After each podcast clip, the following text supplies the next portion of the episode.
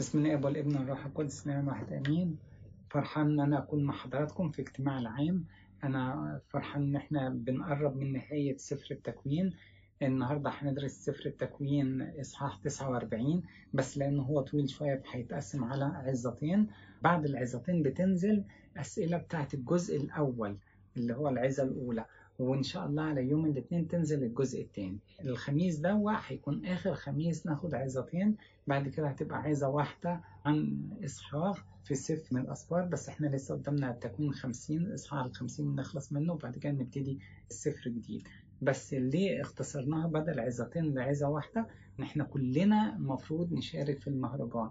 فيبقى كده إحنا ادينا فرصة للناس اللي عندهم وقت قليل إن هم هيبقى عظة واحدة وأسئلة مرة واحدة هتنزل بالإضافة إلى كلنا هنركز في المهرجان سواء هنحضر المحاضرة بتاعته اللي هي يوم الثلاث من الساعة 8 للساعة 9 أو هنبتدي نركز إن إحنا نقرأ المراجع اللي بين إيدينا اللي هو الكتيب بتاع المهرجان علشان خاطر نستعد للتقييم آباء والخدام هيقولوا لنا عليه إن شاء الله قريب. بس رجاء كلنا كلنا نتواصل مع خدام الاجتماع العام علشان خاطر نبتدي نملى الاستمارة لأن خلاص هي دي آخر مرة هتبقى فيها عظتين وبعد كده هتبقى عظة واحدة. فنملى الاستمارة ونشارك في المهرجان عشان يبقى في فرصة إن إحنا نتواصل معاكم عن طريق أسئلة ونعرف قد إيه أنتوا مهتمين بالمهرجان وبتتابعوا معانا المحاضرات. ربنا يحافظ عليكم ويبارككم أنا يهمني جدا برضو أفكر حضراتكم الاجتماع الصلاة اجتماع الصلاة كل يوم الساعة ستة ونص على الفيسبوك بتاع الكنيسة. أرجوكم أنتوا واظبوا لا بس أنا أرجوكم كمان إنكم أنتوا لازم تشتغلوا خدام للكنيسة خدام لاجتماع الصلاة. فلازم تقولوا للناس كلها على اجتماع الصلاة خلي ربنا يفتح قلبه ونطلب كتير إحنا المراحم الإلهية خلي ربنا يفتح كنيسته ونتمتع بأحضان الكنيسة مرة تانية. فرجاء ضروري إن إحنا نفكر كل الناس باجتماع الصلاة ونفكر كل الناس بالمهرجان عشان خاطر كلنا يبقى جوانا كلمة حارين بالروح مشتاقين لمعرفة ربنا أكتر أكتر ونتزايد في المعرفة إيه كل يوم أكتر من اليوم اللي قبله. ربنا يبارككم وربنا يبارك كل خدمة لمجد اسمه القدوس. آمين. نشكر ربنا إحنا هنبتدي ندرس اصحاح 49 من سفر التكوين. ال 48 إحنا خلصناه على أساس إن القديس أبونا يعقوب بارك أولاد القديس يوسف ابني القديس يوسف إفرايم ومنسى وهيكمل بعد كده إن هو هيقابل أولاده كلهم وهيديهم إيه؟ هيديهم البركة. الإصحاح دوا هو مباركة أبونا يعقوب لأولاده. الإصحاح ده يتميز برضو إنه نهايته هو موت أبونا يعقوب. موت أبونا يعقوب يعني نهاية عصر البطاركة الآباء الكبار أبونا إبراهيم وأبونا إسحاق وأبونا يعقوب. وكأن البركة اللي هو عايز يديها لهم يقول لهم كده إن كنتوا هتبتدوا بدل ما هو ربنا كان بيتعامل مع فرد اللي هو أبونا إبراهيم أبونا إسحاق وأبونا يعقوب هتبتدوا أنتوا تشيلوا رسالة اللي هي بتاعت الإيمان بالله في وسط كل الأسباط وكل أولادكم وأولاد أولادكم. وهيديهم في الإصحاح دوا بركة وصية وكمان نبوة عن مستقبل الأيام. هو الأساس كله كان فيه إن هو هيقابلهم وهيبتدي يكلمهم على الحاجات دي سواء كان بركة أو وصية ليهم أو مستقبل الأيام اللي يحصل له. فنبتدي بنعمة ربنا يقول ودعا يعقوب بنيه وقال اجتمعوا لأنبئكم بما يصيبكم في آخر الأيام هو اللي طلب إن هو يقابلهم وهو بيقول لهم إيه اللي يصيبكم في آخر الأيام. وكلمة يصيبكم في آخر الأيام كان هي نبوة فإحنا لازم برضو نرجع نراجع مع بعض كلمتين صغيرين عن النبوة في الكتاب المقدس. النبوة في الكتاب المقدس الآباء علمونا كده إن ليها تحقيق أو تتميم ليها قريب وفي تتميم إيه تتميم بعيد. زي مثلا تقوم حرب تقوم حرب لكن هو يقصد مثلا إيه بالحروب أو الضيقات بتاعت آخر العالم. زي مثلا القديس اخنوخ ينبأ نبوة تتحقق بالطوفان لكن هو يقصد برضو إيه على نهاية العالم. فالتتميم بتاعة النبوة التتميم نبوة القديس أخنوخ وردت في رسالة القديس يهوذا. التتميم بتاع النبوة قريب وفي تتميم بتاع النبوة يتم على البعيد اللي هو زي ما بيقول في آخر الأيام. الشيء الثاني اللي لازم نفتكره في النبوة إن غالبا تمس السيد المسيح. خطة خلاص ربنا هو بيحققها لنا. ويتقال كده في سفر الرؤيا إن شهادة يسوع هي روح النبوة. فيتكلم على رب المجد في أمجاده وفي آلامه لكن المهم جزء كبير من النبوات كان يخص ربنا نفسه.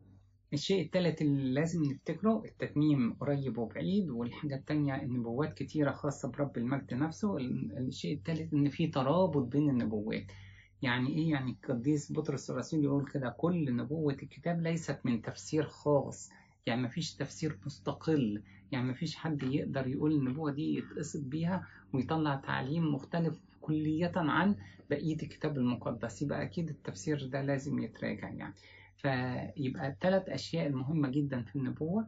إذا كانت النبوة ليها تكميم قريب وبعيد معظم النبوات هتخص رب المجد نفسه أو تشير إلى قضية الخلاص اللي هي شهادة يسوع هي روح النبوة زي ما سفر الرؤيا قال لنا كده. أو إذا كان في ترابط بين إيه؟ بينهم كلهم فهو بيقول لهم كده اجتمعوا لأنبئكم بما يصفكم في آخر الأيام اجتمعوا واسمعوا يا بني يعقوب. يعني كأن كلمة اجتمعوا هو كررها مرتين وكأن القديس يعقوب بيقول لنا نفس الكلام بتاع المزمور اللي هو يقول لنا إيه ما أحلى أن يسكن الإخوة معا إحنا مجتمعين حيثما اجتمع اثنان أو ثلاثة باسمي هناك يبقى الاجتماع ده يوجد ربنا في وسطنا. ليه؟ لأن إحنا كلنا مؤمنين بربنا.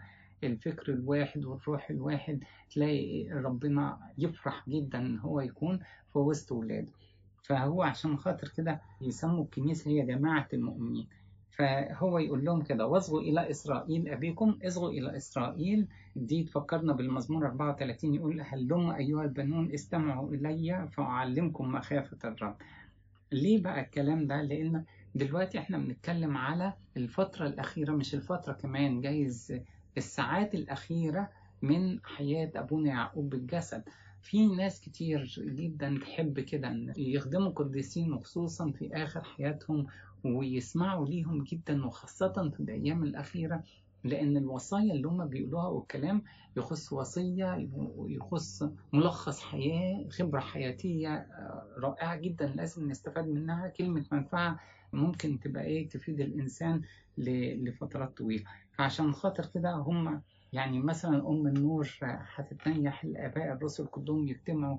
يعني اللحظات دي بتبقى لحظات مقدسة. من ناحية يقدموا خدمة من ناحية ياخدوا بركة من ناحية ياخدوا إيه كلمة منفعة أو وصية أو نصيحة. وخصوصا هو يقول لهم أنبئكم بما يصيبكم في آخر الأيام. يعني هو اللي هيتكلموا ده هيتكلموا بالروح القدس. يعني هو الموضوع بتاع النبوة لازم نبقى عارفين ما هوش توقعات. يعني التوقعات دي ممكن تتم على مدى الخمس عشر عشرين سنة اللي جاية لكن هو هيقول حاجات تخص مثلا مجيء السيد المسيح بتتكلم على أكتر من 1500 1700 سنة مثلا. فما فيش توقعات فيها في روح قدس وهو اللي إيه بيكشف المستقبل لأولاده القديسين سر الله لخائفين فهيبتدي ياخدهم واحد واحد من أولاد أبونا يعقوب رأوا بينه. أنت بكري قوتي وأول قدرتي فضل الرفعة وفضل العز. فبدأ بمين؟ بدأ برأوبين بدأ برأوبين بصيغة مدح. بيقول له أنت بكري وقوتي أول قدرتي فده كله كان المفردات دي هي فعلا هي بتاعت البكر. يعني هو كلمة قوتي وأول قدرتي هي معروف كده أن البكر هو القوة وهو البركة. يتقال كده في مزمور 105 عن ضربة الأبكار بتاعت مصر يقول إيه؟ قتل كل بكر في أرضهم أوائل كل قوتهم. يعني يعتبر إن البكر هو إيه؟ أوائل القوة زي ما هنا بيقول إيه؟ أول قدرتي. فالمزمور 105 استخدمها نفس الفكرة أوائل كل قوتهم. فمعروف إن البكر هو إيه؟ يمثل القوة ويمثل البركة. تمام. فهو فضل الرفعة وفضل العز يعني إيه؟ المتوقع. في الايه المتوقع من البكر إن هو ده يكون سبب إيه رفع راس والده في كل المواقف. طبعا هو إيه رأوبين ما كانش يعني زي ما هو كان منتظر منه إنه يكون. يبقى بداية العتاب بتاع أبونا يعقوب لرأوبين بداية العتاب مديح. وهو ده يدينا فكرة إن إحنا ممكن لو إحنا عايزين نعاتب حد وعايزين الحد ده يسمع لينا يبقى ممكن تكون البداية مدح كلمة مدح حتى لو بسيطة تخلي للتاني أذن مصغية عشان يقدر يستقبل كلام العتاب أو كلام الصعب اللي هو هيتقال له بعد كده. لكن لو ابتدينا بكلام العتاب ممكن التاني خلاص يعني إيه الأذن أبدا لا تسمع ولا كلمة من الإيه من الكلام اللي هو يتقال. البكر معروف قوة ومعروف رفعة بس إيه أحيانا يجي للواحد كبرية. كبرياء ده يجي منين؟ إن هو البكر وبالتالي هو اللي صاحب الأفضلية وهو اللي إيه؟ اللي كلمته المسموعة لأنه هو كاهن الأسرة لأنه كده. فالآباء علمونا كده المتعجرف بالمعرفة يسقط في الهرطقة. يعني أنا لو عندي معرفة والكبرياء جالي من المعرفة أسقط في الهرطقة. المتعجرف بالنسك يسقط في النجاسة. يعني أنا لو تمسكت بالنسك بس أنا جالي كبرياء لأني على فكرة أنا متمسك أكتر من غيري. وممكن ربنا يسمح بالسقوط في الخطية العكسية. يعني معرفة يقع في الهرطقة النسك يقع في النجاسة. وهو نفس الحكاية لو هو يعتمد على البكورية بتاعته بالجسد بس وما يهتمش روحيات بتاعته هنلاقيه وقع زي ما وقع رأوبين أمال إيه بقى المشكلة بتاعته؟ يقول فائرا كالماء لا تتفضل. فوران المية كلنا عارفينه المية تغلي فقاقيع وبعدين يلا هنسيبها تلاقي كله هدي تاني. فهو يبقى عايز يقول إن رأوبين يجي له إيه؟ وقت من الأوقات حماس شديد في موضوع معين وحتى ممكن إيه؟ الموضوع ده ما يكونش معمول حسابه. زي شهوة تملكه وتسبب فور عنده وبعدين يرجع يهدى تاني ويكون سبب مشكلة الوقت بتاع إيه؟ بتاع الفوران بتاعه ده. عشان كده بيقول له إيه؟ لا تتفضل. لا تتفضل يعني أنت المفروض إن ليك الأفضلية. لكن لا تتفضل يعني أنت فقدت الأفضلية نتيجة إيه؟ نتيجة إنك أنت عبد لشهوتك عبد للمشاعر بتاعتك اللي هي غلبتك. لا تتفضل لأنك صعدت على مضجع أبيك حينئذ دنست على فراش صعد صعدت على مضجع أبيك إحنا قلناها في تكوين 35 إن هو اتضجع مع بلها اللي هي جارية أمنا راحيل وسمع إسرائيل. يعني شوف تكوين 35 يقول لك سمع إسرائيل. ما علقش ما عاتبش ما ما ما تذكرش إنه عمل أي حاجة خالص لكن الجرح الجرح والجرح بتاعه ده كان موجود لغاية اللحظات الأخيرة في حياته بيقول له إيه؟ بيقول له صعدت على مضجع أبيك حينئذ دنست وقد إيه هو مجروح؟ شوف يعني بعد لما هو يتكلم الكلام ده يقول إيه؟ كأنه بيكلم نفسه على فراشي صعد. يعني مستغرب إزاي ممكن ابنه وخاصة بكره ممكن يعمل الحكاية دي. بس هو في الآخر إيه؟ لا تتفضل. لا تتفضل يعني خلاص الأفضلية البكورية بتاعتك راحت علشان هو إيه؟ هيدي البكورية. ليهوذا عشان يجي منه الرئيس يدي البكورية ليوسف عشان يبقى إيه الكثرة العددية. عشان كده أخذ يوسف بسبطين. قال له إيه إفرايم ومنسى هيكونوا إيه هيكونوا سبطين. فهو رأوبين في الموقف ده بيشبهوه بإيه؟ بالشعب اليهودي. الشعب اليهودي عرف ربنا في الأول والمفروض إن هو ده البكر والمفروض إن هو ده قريب جدا من ربنا لكن للأسف ما أبداش إيه؟ لا الإيمان ولا المصداقية بالعكس صلبوا رب المجد وبالتالي فقد الإيه؟ البكورية وانضمت الأمم للكنيسة فيبقى المشكلة بتاعت رأوبين إن هو إيه؟ انهزم من الشهوة بتاعته. والموقف ده خلانا إيه زي ما قلنا قبل كده يقع في مقارنة بينه وبين القديس يوسف. يعني قد إيه هو يحافظ على الطهارة بتاعته رغم إن هو صغير في السن رغم فوربة رغم كل الحاجات اللي إحنا قلناها في الموقف بتاع امرأة بوتيفار فده مع رأوبين اللي هو إيه ضعف قدام شهوته ما قدرش يملكها ونشوف إيه انعكاس أو النتائج السيئة بتاعه الخطية على مدى رأوبين وعلى مدى الأجيال بتاعته. يعني خطية واحدة فقدته البكورية وفقدته الإيه الأفضلية بتاعته ومش هو بس هو كمان على مدى الأجيال اللي جاية بعده. بس يبقى إحنا إحنا عشان لينا نفسنا نتعلم نتعلم إن إيه إن في شهوة لازم تبقى تحت التحكم بنعمة ربنا نجاهد لعشان إيه الشهوة دي تفقدني؟ حاجات ياما ولمدة سنين. يعني عشان خاطر إيه؟ لازم حياة الاستعداد إحنا مستعدين في كل وقت عشان مقاومة الشيطان. ده كان أول واحد رأوبين شمعون ولاوي أخوان. بس هو إيه؟ يعني أخوان ما هم كلهم إخوة. بس هم كلمة أخوان هنا يعني كأنهم متشابهين في السمات متشابهين في الصفات بتاعتهم. فهو بيميز إيه؟ دول عن بقية الإخوة إن هم دول بالذات ليهم صفات إيه؟ متشابهة. معروف تاريخيا إن شمعون أب معظم الكتبة. فهو جد الإيه جد الكتبة زي ما لاوي معروف إن هو إيه؟ جد الكهنة وكل اللاويين آلات ظلم سيوفهما. هو دلوقتي مين؟ إيه الموقف إيه اللي حصل؟ اللي هيقف ضد يعني في موقف حصل ضد رأوبين ففي موقف حاصل دلوقتي هيقف ضد الأفضلية لشمعون ولاوي يعني إحنا بندور على البكورية نديها لمين؟ فإحنا نقول لا رأوبين ضاعت منه لا شمعون ولاوي شمعون ولاوي في موقف صعب جدا اجتازوه في حياتهم أثبت فشلهم إيه؟ إن غضب شديد جدا يولد إيه؟ قساوة قلب يولد قتل جماعي بطريقة وحشية جدا ملهاش أي مقياس في العدل أبدا يعني. اللي هو موضوع حمور وشكيم اللي إحنا قلناه في قصة دينا أختهم شمعون ولاوي أخوان. آلات ظلم سيوفهم. آلات ظلم ليه؟ لأن إحنا لما نراجع تكوين 34 هنلاقي إن هم علشان موضوع دينا قتلوا شعب كامل قبيلة كاملة اللي هي رجال شكيم. فقتلوهم كلهم عشان خاطر خطية إيه؟ خطية شكيم. آلات ظلم سيوفهم. فده ظلم. يعني ما فيهوش أي عدل أبدا. وإحقاقا للحق القديس يعقوب هيشيل برضو منهم البكورية. مش ممكن يكون دول إيه؟ البكر ويكون في جريمة كبيرة زي كده هم عاملين في مجلسهما لا تدخل نفسي. فاحنا عايزين نتكلم على إيه؟ الإنسان الغضوب الإنسان اللي صاحب المؤامرات. ففي مجلسهما لا تدخل نفسي دي يبقى مش ممكن ابدا إيه؟ لا نتحد معاه ولا نقرب منه. شوف الخطوتين بتاعت الغضب وبتاعت القتل أمثال 22 يقول كده لا تستصحب غضوبا ومع رجل ساخط لا تجي يبقى من الأول كده ربنا بيقول لي لا الغضوب ده ابعد عنه يبقى من الأول ربنا إيه بيقطع عليا فكرة القتل. لا ده أنت حتى الغضب مش هيجي لك. لا تستصحب غضوبا ومع رجل ساخط لا تجي.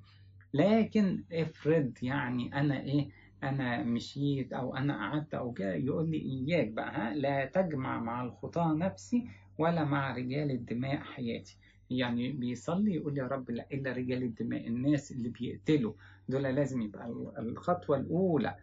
الغضوب أنا مش هعرفه مش هصاحبه مش هروح وأجي معاه لكن الخطوة الثانية لو إيه لو حصل يبقى إيه أكيد الإنسان اللي إيه القاتل ده مع رجال الدماء حياتي. لا تجمع مع الخطاة نفسي ولا مع رجال الدماء حياتي. فهم إيه إحنا نكمل القصة بتاعتهم. في غضبهم قتل إنسانا اللي هي إنسان ده كان يدل أو كنايه عن كل مين أو إشارة لكل رجال قبيلة شكيم بمجمعهما لا تتحد كرامتي يعني إيه؟ يعني نفسي تتذل لو أنا إيه قعدت في وسطهم لأن هو مجلس ده مجلس إيه؟ مؤامرات ومناوشات وإزاي نعمل خطط علشان خاطر إيه؟ آه الانتقام من شكيم وقبيلته لأنهما في غضبهما قتل إنسانا. قتل إنسانا إحنا قلنا دي دلالة أو إشارة إلى كل رجال شكيم وفي رضاهما عرقب ثورا. عرقب ثورا يعرقب الحيوان يعني إيه؟ يعني يكسر أو يقطع العرقوب. العرقوب ده مفصل في رجل الحيوان. وبالتالي لما نقطع العرقوب بتاعه يبقى كأننا إيه؟ بنوقعه وبالتالي من السهل إنك أنت تحكم يعني إذا كنت عايز تقتله أو كده.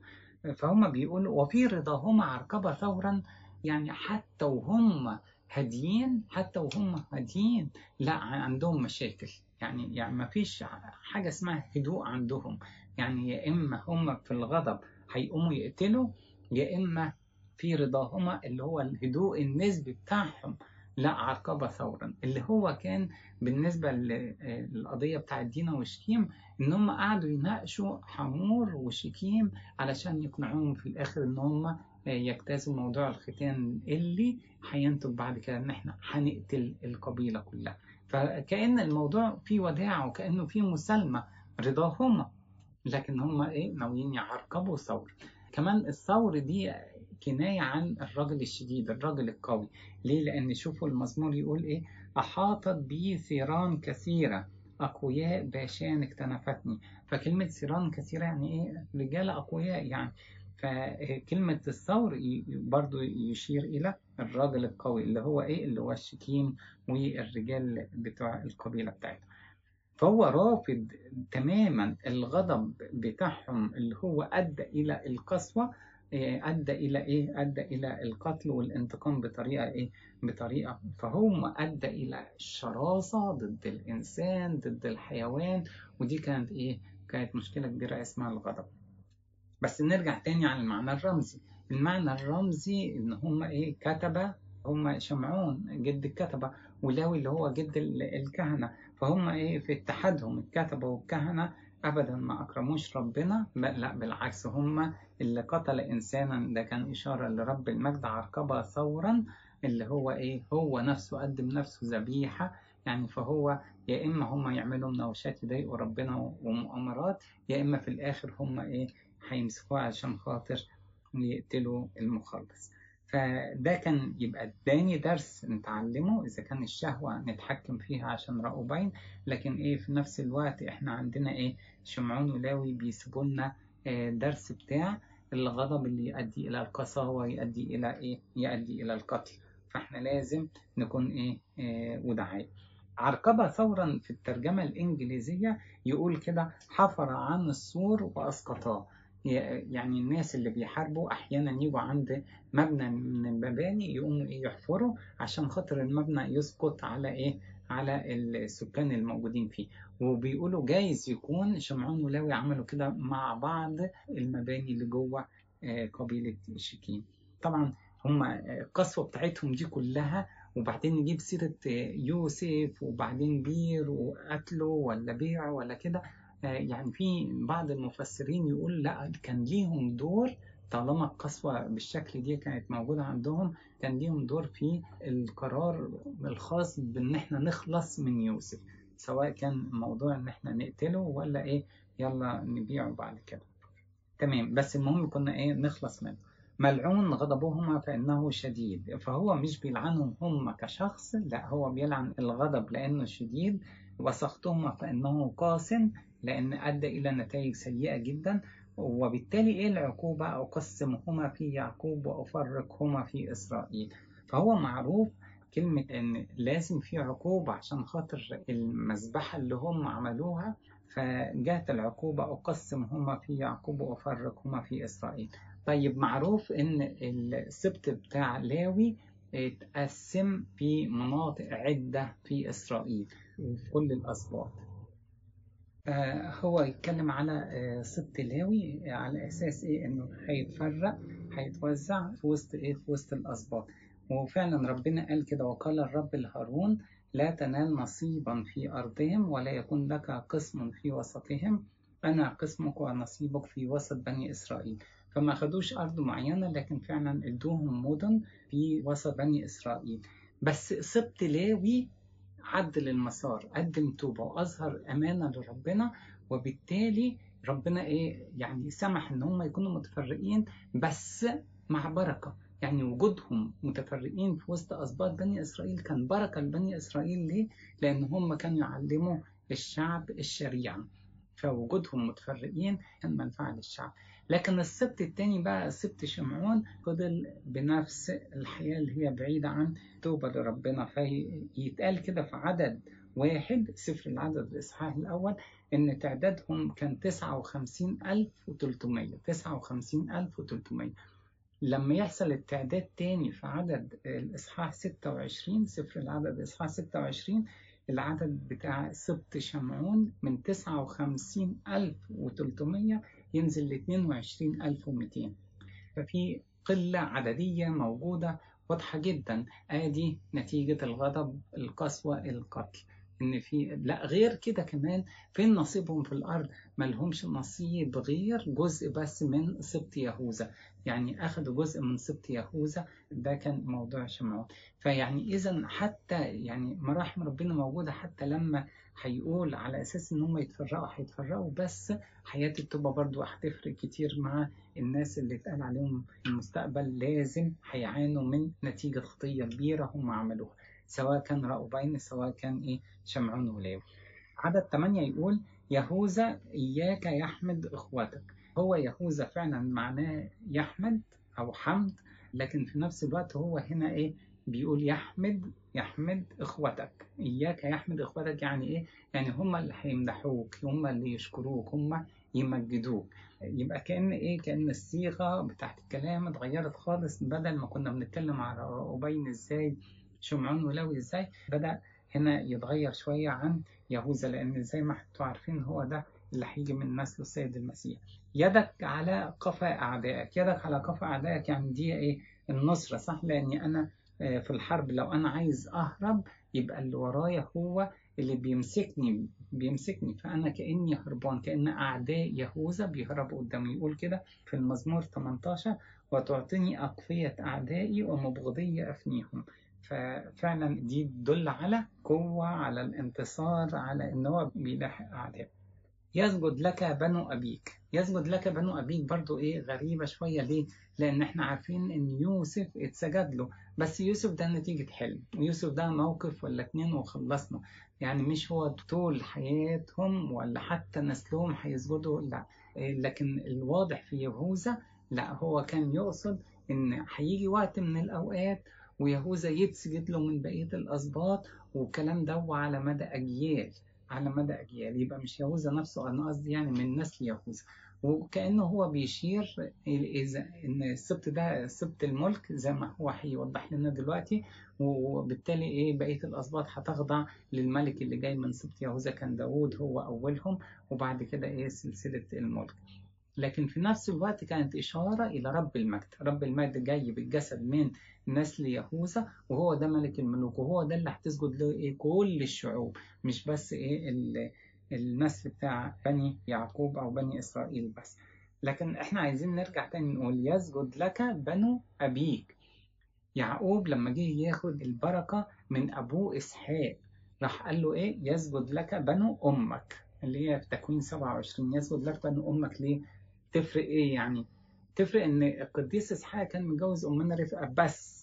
وبالتالي لما بيقول له يسجد لك بنو أمك يبقى عيسو كل النسل بتاعه هم إيه؟ هيسجدوا له. لكن هنا لو جه ليهوذا وراح قال له يسجد لك بنو أمك يبقى نصيب إيه؟ نصيب الستة اللي ولدتهم أمنا ليئة بس. هم دول اللي هيسجدوا له. لكن هو لما يعمم ويقول يسجد لك بنو أبيك يبقى كل الأسباط هتخضع ليهوذا. كلهم إيه؟ هيسجدوا إيه؟ ليهوذا. يدك على قفا أعدائك نقدر نفسرها الأعداء بالمعنى المادي الجسدي. ده مع يهوذا ومع نسله لكن وقت لما نيجي عايزين نطبقها على يهوذا الحقيقي اللي هو السيد المسيح نفتكر إن مفيش أصلا إيه عداوة بينه وبين أي حد من البشر بالعكس هو محب البشر هو فادي البشرية كلها لكن الفكرة كلها يكره الخطية والعدو الوحيد هو الشيطان. ما يعرفش ربنا أبدا عدو من بني البشر لأنه كلها صنعت إيديهم.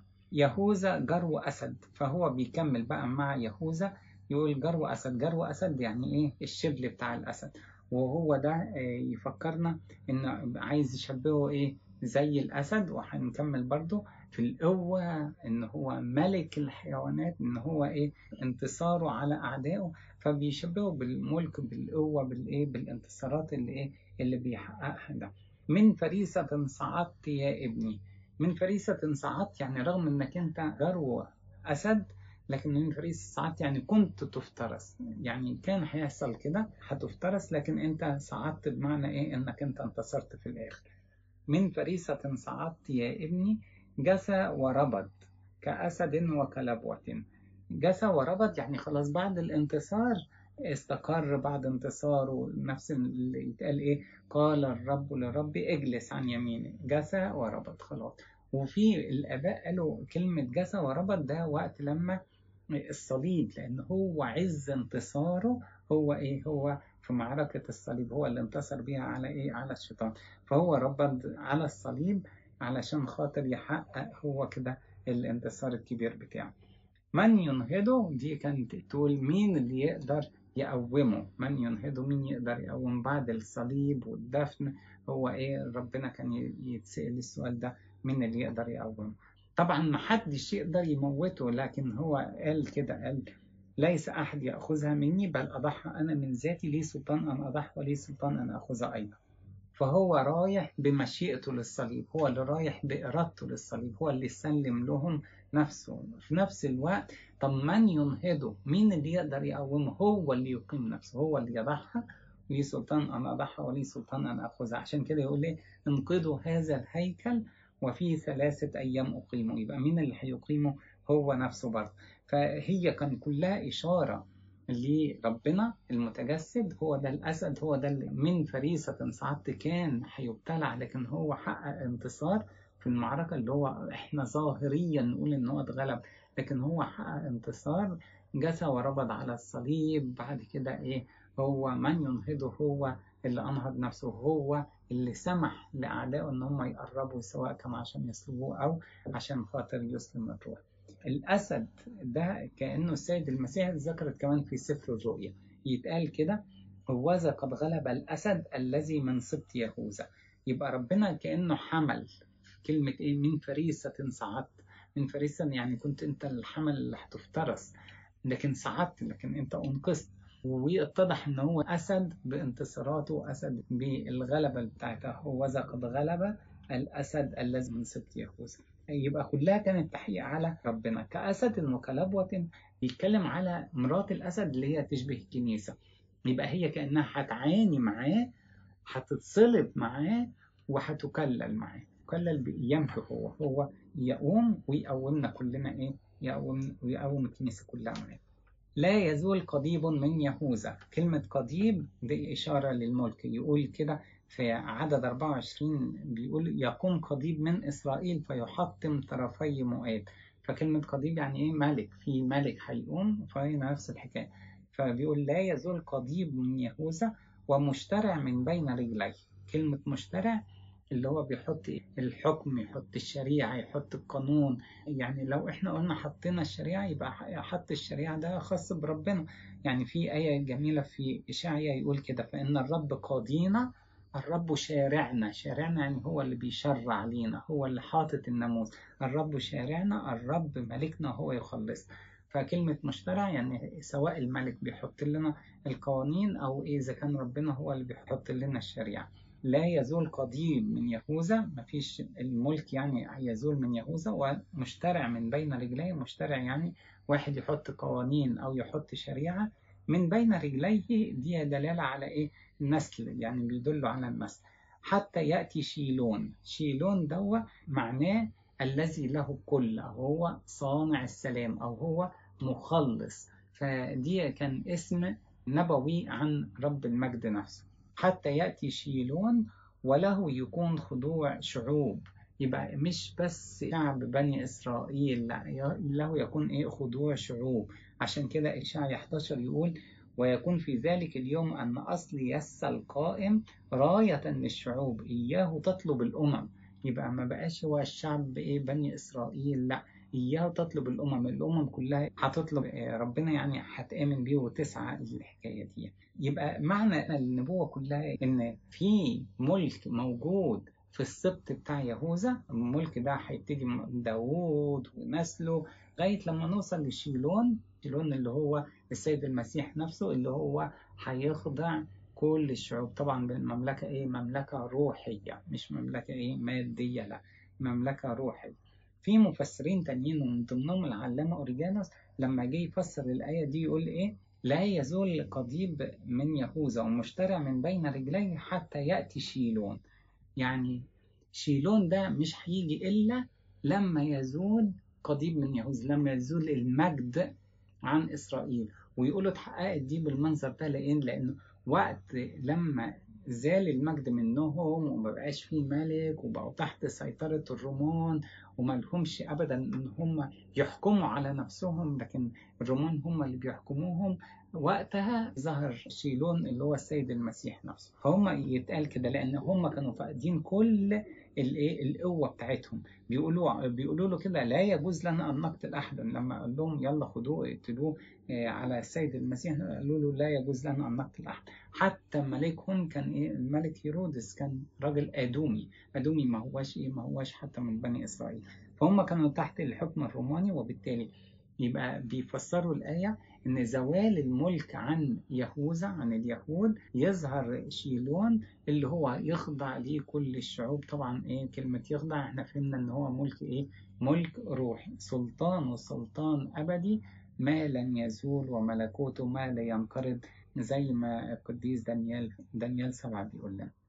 فقال له إيه؟ يعني إحنا خلصنا من يهوذا إن هو إيه اخواته هيمدحوه يشكروه يمجدوه إن هم هيسجدوا له إن هو ده اللي هيجي منه الملك إن هو ده اللي هيجي منه المخلص إن هو اتشبه إن هو أسد في القوة بتاعته.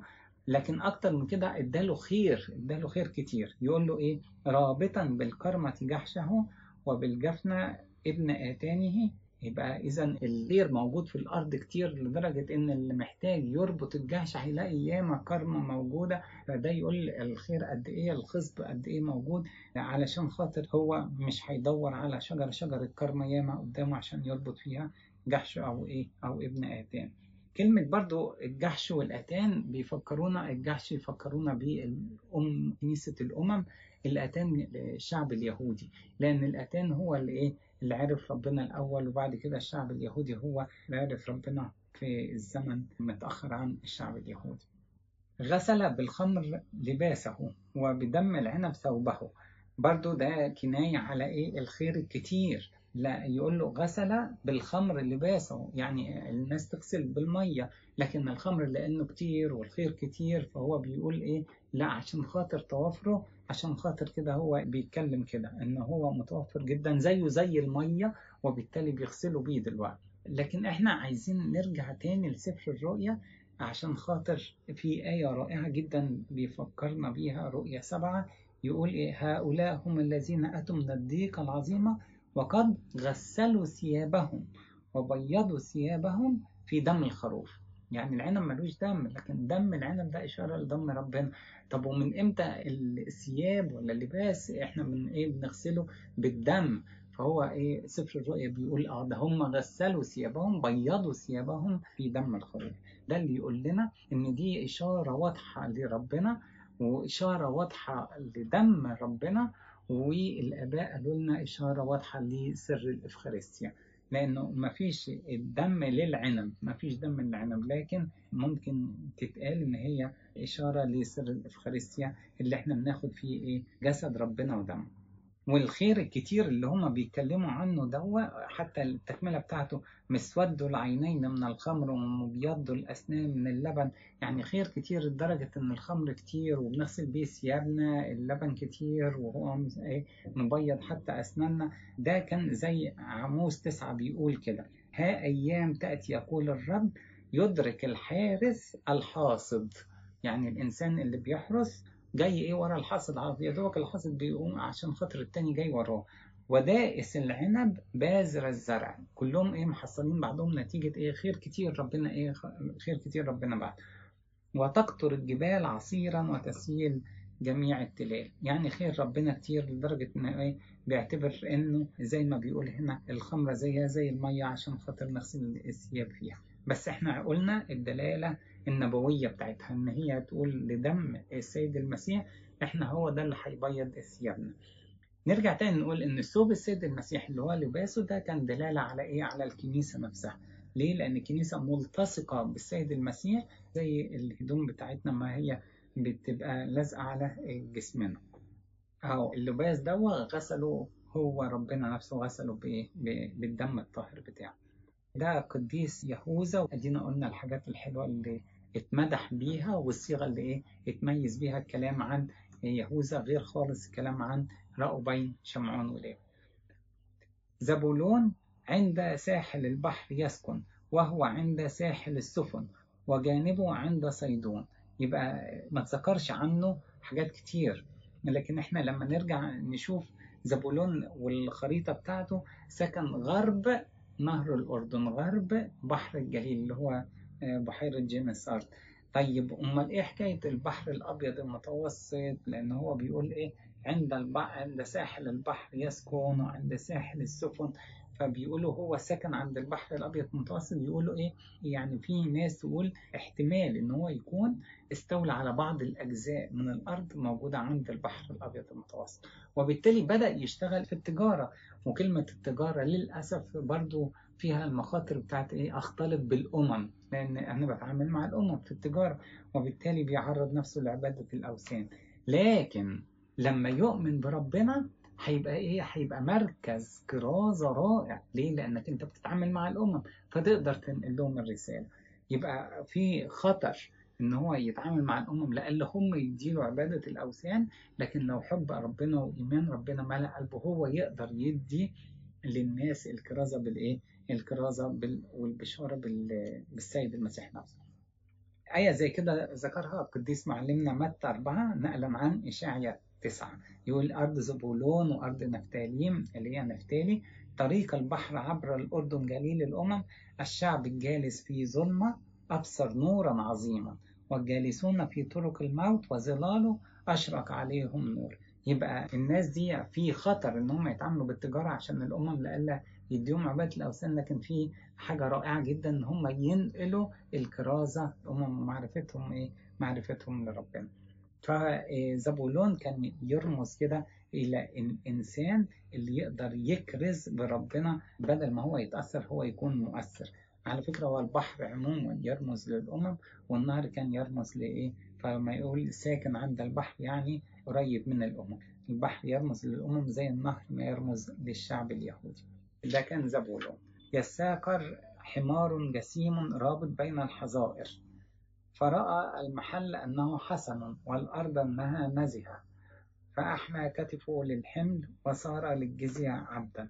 فهو اتقالت آيتين بس عن يساكر يساكر حمار جسيم جسيم يعني إيه؟ يعني ضخم الجسم. يعني هو ضخم وقوي. يتقال عليه كده إيه؟ رابط بين الحظائر يعني مستقر بين الحظائر. يبقى هو وراه بس الشغل بتاعه ما ما هوش إيه مهتم بأي حاجة تانية.